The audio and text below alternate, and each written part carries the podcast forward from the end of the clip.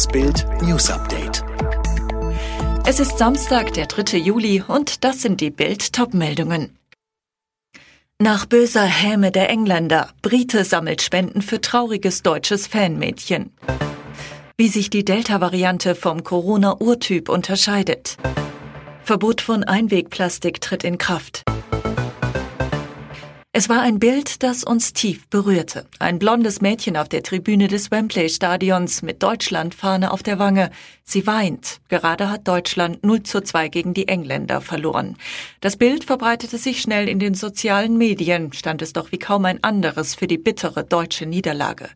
Doch einige Internetdeppen hatten nichts Besseres zu tun, als die Kleine aufs Übelste zu verspotten und zu beleidigen. Der frühere englische Nationalspieler Stan Collymore las das und twitterte fassungslos ohne Worte. Diesen Tweet sah auch Joel Hughes aus Wales. Der Brite rief eine Online-Spendenaktion ins Leben. Sein Ziel? 500 Pfund sammeln, um es dem deutschen Mädchen als kleine Wiedergutmachung zu schenken. Mittlerweile haben über 1000 Menschen gespendet. Am Samstagnachmittag stand die Summe bei rund 27.000 Pfund. Das sind umgerechnet über 30.000 Euro. Nun hofft Joel, durch Bild in Kontakt mit dem Mädchen zu kommen, um ihm das Geld zukommen zu lassen. Eine wahrhaft herzensgute Aktion.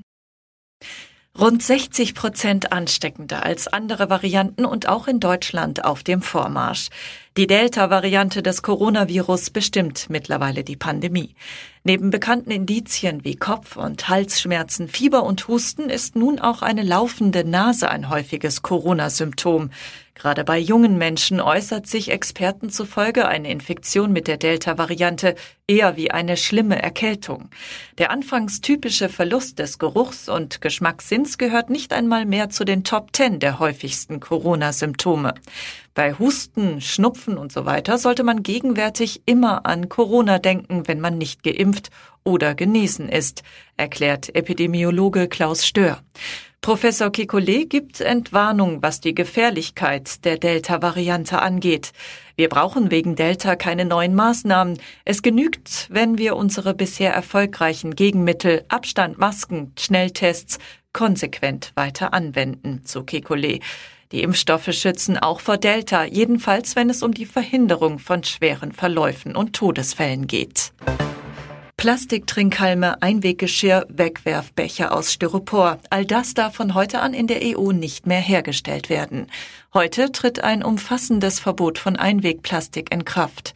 Umweltorganisationen begrüßen das, sehen darin aber nur einen ersten Schritt.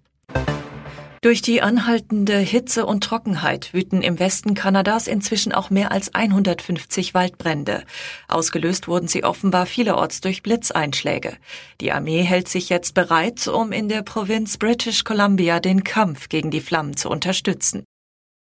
Alle weiteren News und die neuesten Entwicklungen zu den Top-Themen gibt's jetzt und rund um die Uhr online auf Bild.de.